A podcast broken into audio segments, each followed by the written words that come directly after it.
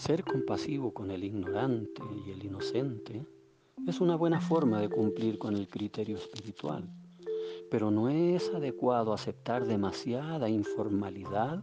que se pueda generar con el trato amistoso. Puede suceder que la persona tenga alguna buena fama o una buena imagen en el momento de conocerla,